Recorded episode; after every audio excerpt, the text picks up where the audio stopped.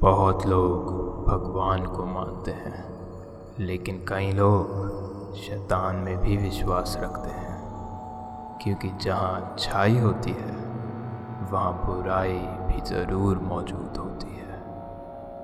डरडारी के पन्ने से आपके लिए एक और दिल दहला देने वाली कहानी। अगर आपके पास भी कोई डरावनी या भूत प्रेतों की कहानी है तो डिस्क्रिप्शन में दिए लिंक के द्वारा हमें भेजें। और अगर हर हफ़्ते आपको नई डरावनी कहानियाँ सुननी हैं तो हमारे चैनल को सब्सक्राइब ज़रूर करें। आइए आज की कहानी शुरू करें। पहली बार जब ये घटना मेरे साथ घटी तो मैं अपने बाथरूम के टब में उठा। मैं टब में लेटा हुआ था और टब का पानी मेरे मुँह के ऊपर था। मेरा पूरा मुँह पानी से भर गया था और मैं सांस नहीं ले पा रहा था। मैं उस छोटे से टब के अंदर डूब रहा था। उठने के कुछ एक दो सेकंड में ही मुझे समझ आ गया था कि मैं डूब रहा हूँ और अगर जल्द ही टब से बाहर नहीं निकला तो मैं ज़िंदा नहीं बचूँगा। अपने हाथ से टब के एक कोने को पकड़ते हुए मैंने अपने आप को पानी से बाहर खींचा और बाथरूम की ज़मीन पर गिर गया। मुझे कुछ समझ नहीं आ रहा था कि यहाँ चल क्या रहा था और मैं यहाँ पहुँचा कैसे। पानी से बाहर अब मेरी सांस फूल चुकी थी और मैं ज़ोर ज़ोर से सांस ले रहा था। वो दो सेकंड जब मैं पानी के अंदर था, मुझे ऐसा महसूस हो रहा था कि मैं किसी समुंदर में हूँ और बस गहरे पानी में डूबे जा रहा हूँ और बाहर निकलने का कोई रास्ता नहीं है। पर मैं किसी समुंदर में नहीं, अपने ही घर में, बाथरूम के टब में था। न जाने कैसे, लेकिन मैं बाथरूम के टब में ही सो गया था। अजीब बात तो ये है कि मैं कभी भी उस टब में नहाया नहीं करता था, बल्कि हमेशा शार लेता था। मेरे घर में मेरे अलावा और कोई नहीं रहता था, और मैं अपने बाथरूम के टब में कैसे आया, मुझे इस बारे में कुछ भी याद नहीं था। पहली चीज़ जो मेरे दिमाग में आई, वो ये थी कि शायद मैं नींद में चल रहा हूँगा बचपन में जब मैं तीन चार साल का था, तब तो मुझे नींद में चलने की बीमारी थी, पर उस समय भी नींद में चलते हुए मैंने सबसे भयानक चीज़ बस यही करी थी कि मैं आधी रात को अपने भाई के कमरे में जाकर चलने लग गया था, जिससे वो काफ़ी डर गया था। अपने बाथरूम के टब तक जाना, टब में पानी भरना और अपने कपड़े उतार कर टब में लेट जाना, मेरा ये सब नींद में चलते हुए करना नामुमकिन था। मैंने अपने कमरे में जाकर टाल से अपने शरीर को पहुँचा और अपने कपड़े पहने, लेकिन ये सब करते वक्त भी मैं सिर्फ़ यही सोच रहा था कि आखिर मैं अपने टब में पहुँचा कैसे। मैंने किचन में जाकर गर्म चाय बनाई और चाय पीते समय शांति से टेबल पर बैठ कर सोचा, क्या मैंने ज़्यादा दारू पी ली थी? क्या किसी ने मेरे खाने में कुछ मिला दिया या कुछ और? मुझे घर आकर अपने बेड पर लेटना तो याद था, पर उसके बाद बेड से तब तक का मुझे कुछ भी याद नहीं था। मैंने ये भी सोचा कि क्या मुझे कोई बीमारी तो नहीं? मैं एक हॉस्पिटल में काम करता हूँ, पर मैं डॉक्टर नहीं हूँ। मेरा काम लोगों के हॉस्पिटल के बिल, उनकी इंश्योरेंस संभालने का है। पर कहीं हॉस्पिटल में काम करने के कारण मैं यही सोच रहा था कि क्या मुझे कोई अजीब तरीके की बीमारी तो नहीं लग गई, जिसकी वजह से मेरे साथ ऐसा हुआ। और हॉस्पिटल के बारे में सोचते समय ही मुझे मेरा एक बुज़ुर्ग औरत के साथ हुआ किस्सा याद आ गया। मैं बिल संभालने के डिपार्टमेंट में काम करता हूँ। जिसका मतलब ये था कि मेरा पूरा दिन कंप्यूटर के सामने निकलता था। पर कई बार पेशेंट और उनके परिवार वालों को उनका बिल समझाने के लिए मुझे उनके पास जाना पड़ता था। इन चीज़ों के अलावा भी कई बार छोटे मोटे कामों की वजह से मुझे हॉस्पिटल के मेन फ्लोर पर जाना पड़ जाता था। इसी कारण हॉस्पिटल के मेन फ्लोर पर काम करने वाले लोग भी मुझे अच्छे से जान चुके थे। मेरे टब वाले हादसे होने से एक दो दिन पहले ही किसी काम की वजह से मैं हॉस्पिटल के मेन फ्लोर पर गया था, जहाँ मुझे जीतू दिखा। जीतू हॉस्पिटल में डॉक्टर और मेरा काफ़ी अच्छा दोस्त था। वो उस वक्त एक औरत को हॉस्पिटल पे बेड पर कहीं लेकर जा रहा था। जीतू हमेशा काफ़ी खुश रहता था और उसके चेहरे पर हर वक्त मुस्कान रहती थी। पर पता नहीं क्यों, पर उस दिन वो थोड़ा दुखी लग रहा था। जब मैं उसके पास गया, मुझे देखते ही मेरा हाल चाल पूछने लग गया। मैंने भी मुस्कुराते हुए उसे बताया कि मैं बस काफ़ी थक चुका हूँ और घर जाने का इंतज़ार कर रहा हूँ। मैं सोच तो रहा था कि उससे पूछूँ कि वो दुखी क्यों है, पर उस औरत के साथ होने के कारण उससे कुछ कहा नहीं। अचानक से बेड पर लेटी उस औरत ने अपना हाथ चद्दर के अंदर से एक झटके से निकाला और मेरा हाथ बहुत ज़ोर से पकड़ लिया। मैंने नीचे जब उनकी तरफ़ ध्यान से देखा तो पता चला कि उनको बेड से बांधा हुआ था और न जाने कैसे उन्होंने अपना एक हाथ निकाल लिया था। वो मेरा हाथ पकड़ते ही ज़ोर से चिल्लाकर बोली, वो मुझे छोड़ेंगे नहीं, वो मुझे मारने की कोशिश करते रहेंगे, मेरी मदद करो। मैं बर्फ़ की तरह उसी जगह जम सा गया था। मैं अपना हाथ तक छुड़वा नहीं पा रहा था। वो औरत मेरे से कुछ तीन चार साल ही बड़ी होगी, लेकिन उनकी इतनी बुरी हालत थी कि वो अपनी उम्र से काफ़ी ज़्यादा बड़ी और भयानक दिख रही थी। उनको देखकर मेरे पूरे शरीर पर अब रोंगटे खड़े हो गए थे। जीतू ने उसी वक्त उनका हाथ मेरे हाथ से छुड़वाया और बेड से वापस बाँध दिया। मैं थोड़ी देर के लिए घबरा ज़रूर गया था, लेकिन फिर उस घटना के बारे में मैंने ज़्यादा नहीं सोचा और अपने ऑफ़िस में जाके अपना काम करने लग गया। ऑफ़िस से निकलते वक्त मेरे को दोबारा जीतू मिला और उसने मुझसे माफ़ी मांगी। मैंने बिना किसी हिचकिचाहट के उसे बोला कि उसमें उसकी कोई गलती नहीं थी। और उससे पूछा कि क्या वो औरत ठीक है? मुझे उस औरत की चिंता तो थी ही, लेकिन मुझे ये भी जानना था कि मुझे उस औरत की वजह से कोई बीमारी तो नहीं हो जाएगी, जिस पर जीतू ने साफ़ साफ़ बताया कि तुम चिंता मत करो, उस औरत की बस दिमागी हालत कुछ ठीक नहीं। अभी तक मुझे समझ नहीं आया था कि मेरे साथ असल में हुआ क्या है। पर पता नहीं क्यों, मुझे ऐसा लग रहा था मेरे साथ जो कुछ भी हुआ है, उसका कारण वो औरत ही है। अगले दिन, जब मैं काम पर गया तो पिछली रात ढंग से ना सोने के कारण मैं काफ़ी थका हुआ था। मेरा काम पर भी ध्यान नहीं लग रहा था। मैं बस अपना काम ख़त्म करके घर जाके सो जाना चाहता था। पर बदकिस्मती से मैंने कुछ तीन चार दिन पहले ही अपने भाई से मेरे दादा दादी के घर मिलने का वादा किया था। मेरे दादाजी कुछ पाँच साल पहले ही गुजर गए थे और दादी भी उनके गुजरने के कुछ दो साल बाद चल बसी थी।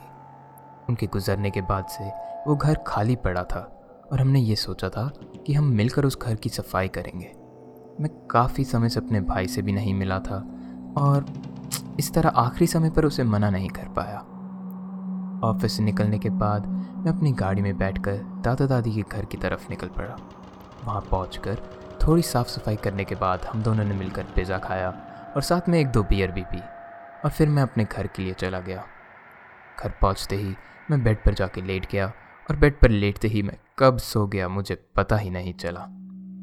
जब मेरी आँख खोली तो मेरी हर सांस के साथ मैं अपने शरीर में जहर ले रहा था और मेरी छाती मानो जल रही थी।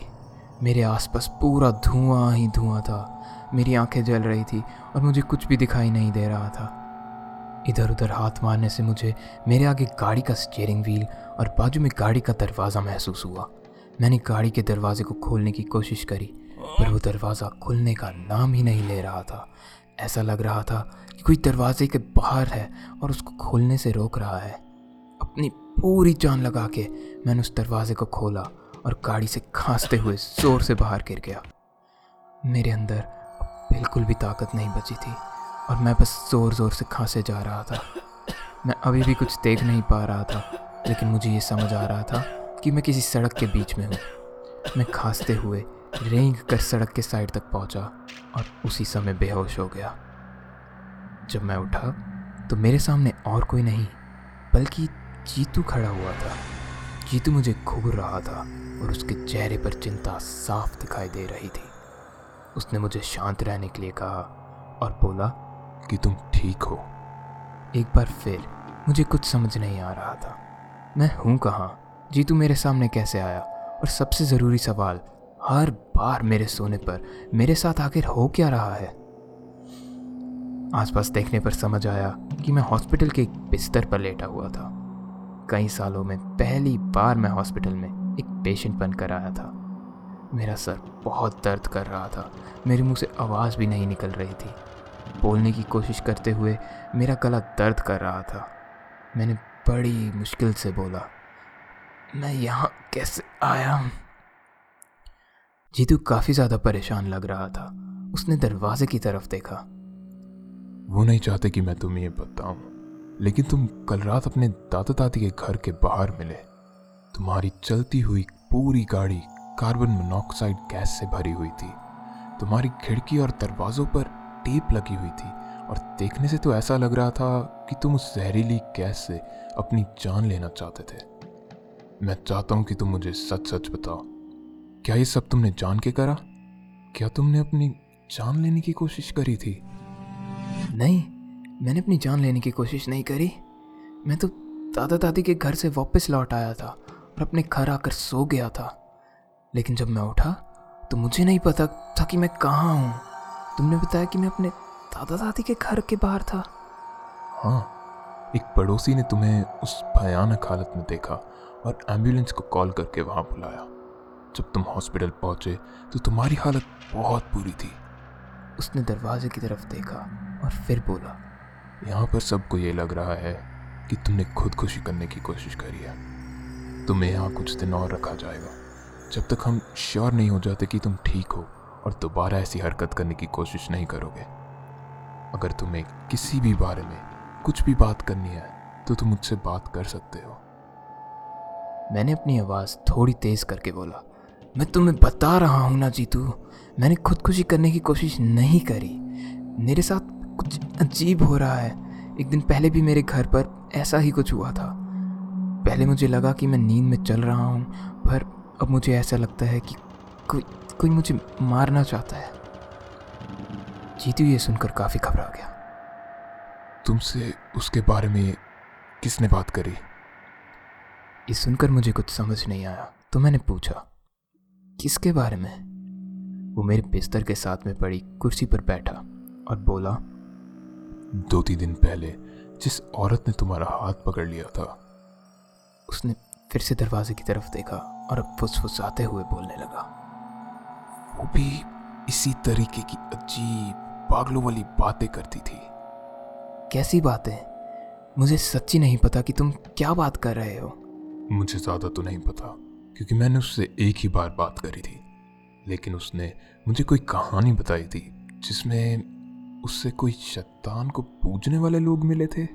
उसने बताया कि वो उनके लिए काम करती थी लेकिन उसके साथ की दोस्त एक दिन अचानक से ही गायब हो गई थी। इससे बहुत डर जाने की वजह से वो वहाँ से भाग गई थी। उसके भागने के कुछ दिन बाद से ही जब भी वो सोती थी तो उठते समय वो मरने वाली होती थी। कभी आग में तो कभी पानी में तो कभी कुछ और। देखो, ये सब सुनकर तुम्हारी तबीयत और ख़राब हो जाएगी तो इन सब बातों को छोड़ो। नहीं नहीं, मुझे बताओ। मुझे समझना होगा कि मेरे साथ हो क्या रहा है। इसके अलावा बताने के लिए कुछ ज़्यादा है ही नहीं। उसे ऐसे ही किसी खुदकुशी की कोशिश के कारण हॉस्पिटल लाया गया था। पर मुझे नहीं लगता कि वो किसी भी तरीके से तुम्हारे साथ ऐसा कुछ भी कर रही होगी। मैंने जवाब में बोला मुझे नहीं पता वो ये कैसे कर रही है पर इसमें उसी का किसी ना किसी तरीके से तो हाथ है। मैंने इतना कहा ही था जब जीतू ने कहा वो मर चुकी है। जिस दिन उसने तुम्हारा हाथ पकड़ा था, उसके अगले दिन ही उसने अपने हॉस्पिटल के कमरे में अपने ही कपड़ों से अपना गला दबा दिया। ऐसा कैसे हुआ मुझे नहीं पता। अपना गला अपने हाथों से दबा लेना कैसे संभव है, मुझे नहीं पता। हमें पढ़ाया गया था कि ऐसा कोशिश करने पर सांस ना आने की वजह से इंसान बेहोश हो जाता है और बेहोशी में वो खुद सांस लेने लगता है। वो मेरे थोड़े और पास आया और बोला देखो ये सब बताने के लिए मेरी नौकरी में से छिन सकती है। तो किसी को भी मत बताना कि मैंने तुम्हें यह सब बताया है। अब जीतू खड़ा हुआ और बोला मैं कुछ देर में वापस आता हूँ। तुम अपना ध्यान रखो। मैंने अगले दो दिन हॉस्पिटल में ही बिताए हॉस्पिटल से डिस्चार्ज करते समय मुझे बताया गया कि हॉस्पिटल वालों ने मुझे दो हफ़्ते की छुट्टी दे दी है। मुझे पता था ये छुट्टी सिर्फ़ दो हफ़्ते की नहीं है और जल्द ही ये लोग मुझे नौकरी से निकाल देंगे। लेकिन इस समय मुझे उस बात से बिल्कुल फ़र्क नहीं पड़ता था। मुझे सिर्फ़ ये जानना था कि मेरे साथ क्या हो रहा है। मुझे हॉस्पिटल से उस दिन घर जीतू ने छोड़ा। जीतू के वहाँ से जाते ही मैंने अपनी गाड़ी निकाली और सबसे पास की कैमरा की दुकान पर जाने लगा। मेरी गाड़ी से अभी तक बदबू आ रही थी। ये जानने के लिए कि असल में हो क्या रहा है। मैंने एक वीडियो कैमरा खरीद लिया था। मेरा प्लान काफ़ी आसान था। मैं अपने कमरे में इस कैमरे को छुपा कर लगा दूँगा और देखूँगा कि मेरे सोते समय होता क्या है। मैंने वो कैमरा शाम में ही लगा दिया था और रात होते तक मैं अपने बिस्तर पर आराम से सो गया था। सोने से पहले मैंने अपना कमरा लॉक किया था, जिसकी चाबी भी मैंने कमरे में ही छुपा दी थी। मेरी नींद एक बार फिर अचानक से टूटी और इस बार मेरे हाथ में एक चाकू था और फिर वो चाकू मेरी आँखों से सिर्फ़ दो तीन सेंटीमीटर दूर था। मैं कुछ एक दो सेकंड के लिए वहीं जम गया था, पर फिर मैंने धीरे से उस चाकू को नीचे रखा और अपने घर के सारे कमरे चेक करने लग गया। पूरे घर में किसी और के नाम मिलने पर मैं कैमरा की तरफ़ दौड़ा। कैमरा की रिकॉर्डिंग में पहले तो मैं लेटा हुआ था और बस शांति से सो रहा था। थोड़ा आगे करने पर मैंने देखा कि अचानक से ही चाकू मेरे बेड पे आ गिरा। ये चीज़ मैंने बार बार रिवाइंड करके देखी, लेकिन हर बार वो चाकू अचानक से ही हवा में दिखाई दे रहा था। आगे देखने पर पता चला, मेरा हाथ खुद से हिला और उस चाकू को मैंने अपने हाथों में पकड़ लिया। पर ऐसा लग रहा था कि वहाँ कोई है जिसने मेरा हाथ पकड़कर मेरे हाथ में वो चाकू रखा और मेरी उंगलियों को मोड़कर बस उस चाकू को पकड़ा दिया था। रिकॉर्डिंग में इसके बाद उस चाकू को मैं बस बेड पर बार बार मारे जा रहा था। रिकॉर्डिंग में मुझे साफ़ दिखाई दिया कि मेरे बिस्तर की चादर अंदर धसी हुई थी, जैसे उस पर कोई बैठा हो। वहाँ कोई नहीं था और वो चादर खुद से ही हिल रही थी। अब मैं बहुत डर गया था, लेकिन साथ ही में थोड़ा खुश भी था कि मैं पागल नहीं हूँ और उसका मेरे पास सबूत भी था। आखिरकार मैंने सब कुछ साफ़ साफ़ देख लिया था। अब मैं धीरे से हिम्मत करते हुए अपने बिस्तर की तरफ़ गया, जहाँ मुझसे नींद में ही चाकू बार बार मरवाया गया था। मेरे बिस्तर की उस लकड़ी उस जगह से तराशी हुई थी और उसमें बड़ा बड़ा लिखा हुआ था कि मैं भी तुम्हें देख सकता हूँ और मैं कभी नहीं सोता। लेकिन तुम जल्द ही सोने वाले हो। हमेशा के लिए। उम्मीद आपको डर डायरी की आज की ये कहानी पसंद आई होगी। अगर आपको ये कहानी अच्छी लगी तो हमें कमेंट्स में बताएँ और अपने किसी दोस्त को भी सुनाएँ। और इस वीडियो को लाइक और हमारे चैनल को सब्सक्राइब करना ना भूलें। अभी के लिए अलविदा और आपसे जल्द ही दोबारा मुलाकात होगी।